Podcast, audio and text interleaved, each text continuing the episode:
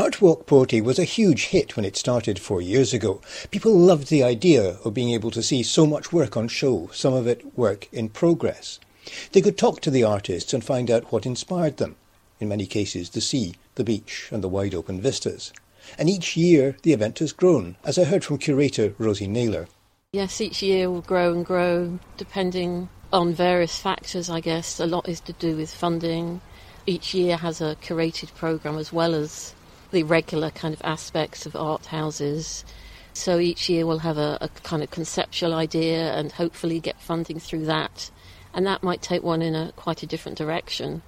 You know, it might be about railways, or like it was one year. It might be about bandstands, which is this year, or about edgelands, which it was before. So each year has that, and it's about thinking what, what aspects that brings and what directions that might go in, and also not trying to make the art walk too repetitive each year. You talk about bandstands as a theme. Yeah. Just explain that a bit. The bandstand project is about drawing upon the, the idea of, of spaces that were bandstands to go to to go and listen to music, the idea of walking a park and hearing a sound. This is really at the heart of why I've done this project is an enjoyment about music when you hear it in a park and wanting to find it, wanting to discover where that's coming from. So you walk the park and try and hunt out that sound. So we've created a project with eight bandstand spaces. Three of them are still existing. Where?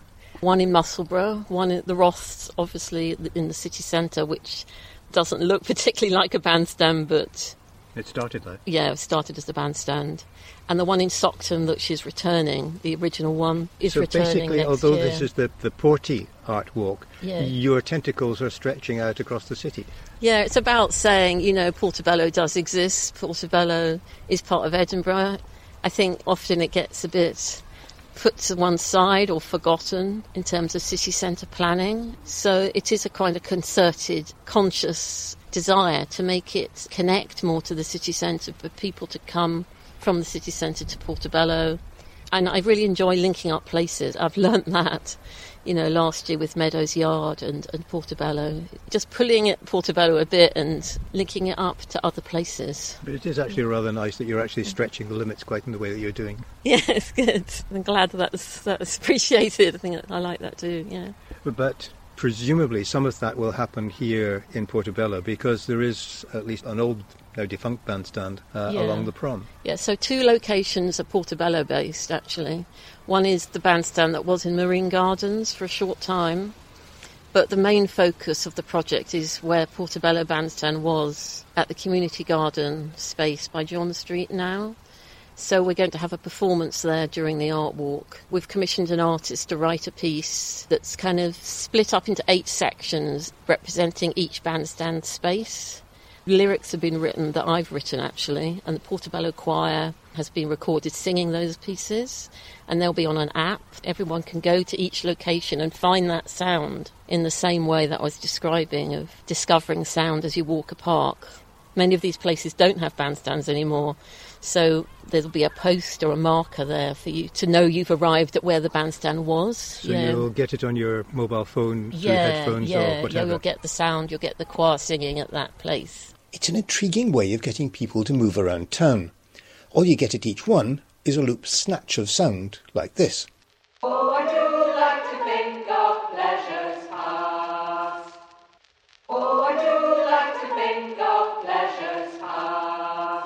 And then you move on to another place with another marker and another loop.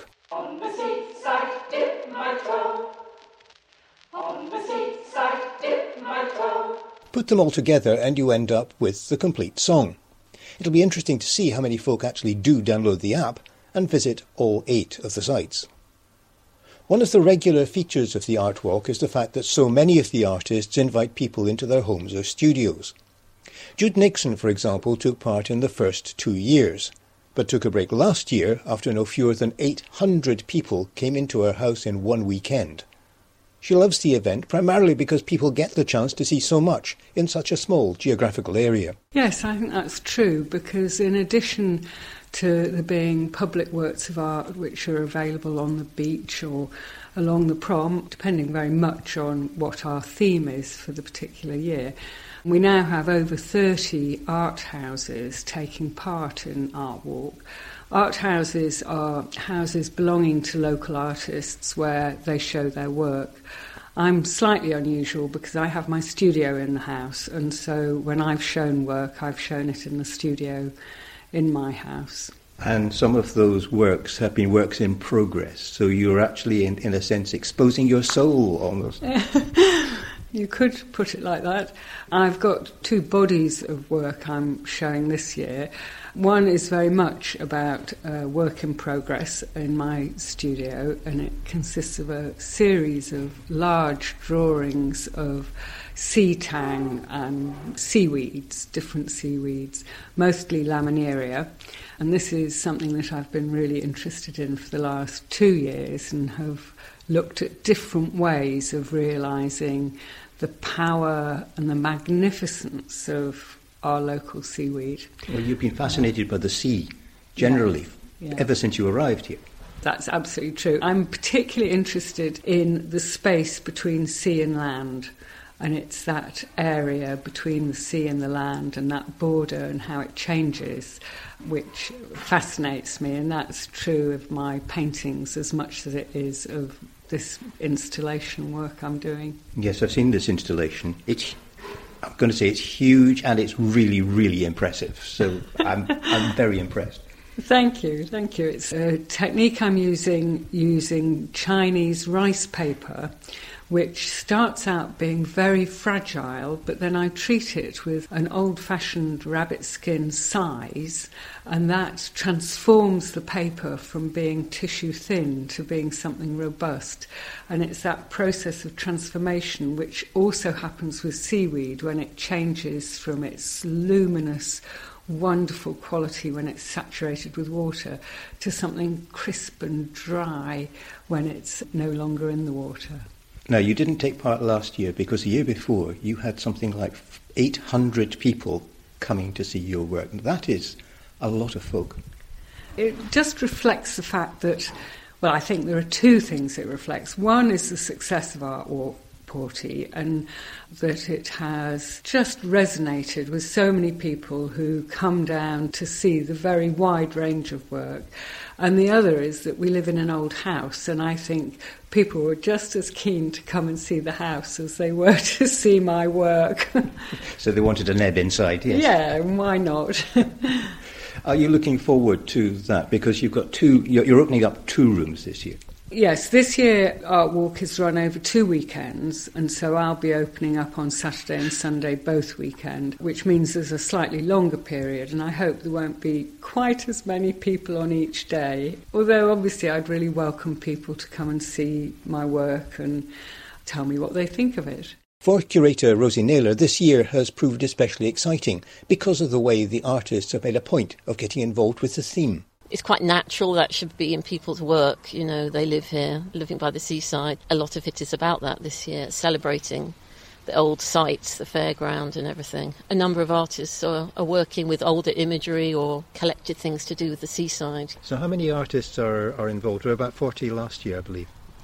Yes, there's about 40 again in the art houses strand of the art walk, but we've also got 10 artists in the Makers Market, probably 10 or 15 in the art and shops, and we're doing a new strand called Artist Windows, which is actually artists doing like displays in the windows of charity shops.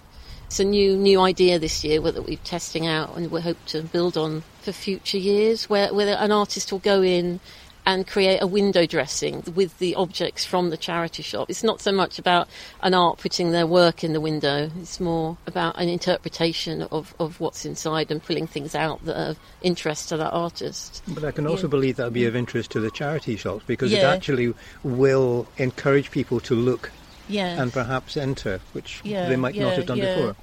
I like the art in shops generally because it is to me about getting people who might not normally think art's for them to be introduced to the project and see that it's not an elitist thing at I mean, the root of that, that. in a Yeah. sense, has been the main thrust of the art walk since it began. Yeah. Because if artists are opening up their houses or Yeah. opening up their galleries Yeah. here in Portobello, people Yeah. actually see what they're doing Yeah. and get a better understanding that, yay, Mm. this is maybe not something that everybody can do, but actually quite a lot of people can try. Yeah, absolutely. I think it's important for the public to meet artists and to talk through their practices, see how they work. It might mean they make art themselves or start a class, or you don't know what it's going to lead to, but uh, it's a good opportunity. So just finally, the art walk itself is over, what, two weekends? Yes, it's over nine days altogether, two weekends, with a few events in the intermediary week. Presumably not all of, all of the houses are, are open throughout because people are at work and so forth. Yeah, the houses are open the Saturdays and Sundays. We found those to be the most successful, and it's quite a commitment from an artist to be at home for that time and open and operating. So just quite excited to, to work with people on, on the projects that we are developing, and it's all coming together quite well. Yeah. As mentioned, the art walk takes place over two weekends, this and next weekend. But if you really want to cram a lot of activity into your life, there are also the village fair and Paws by the Prom at the Edinburgh Dog and Cat Home to compete for your attention on Sunday.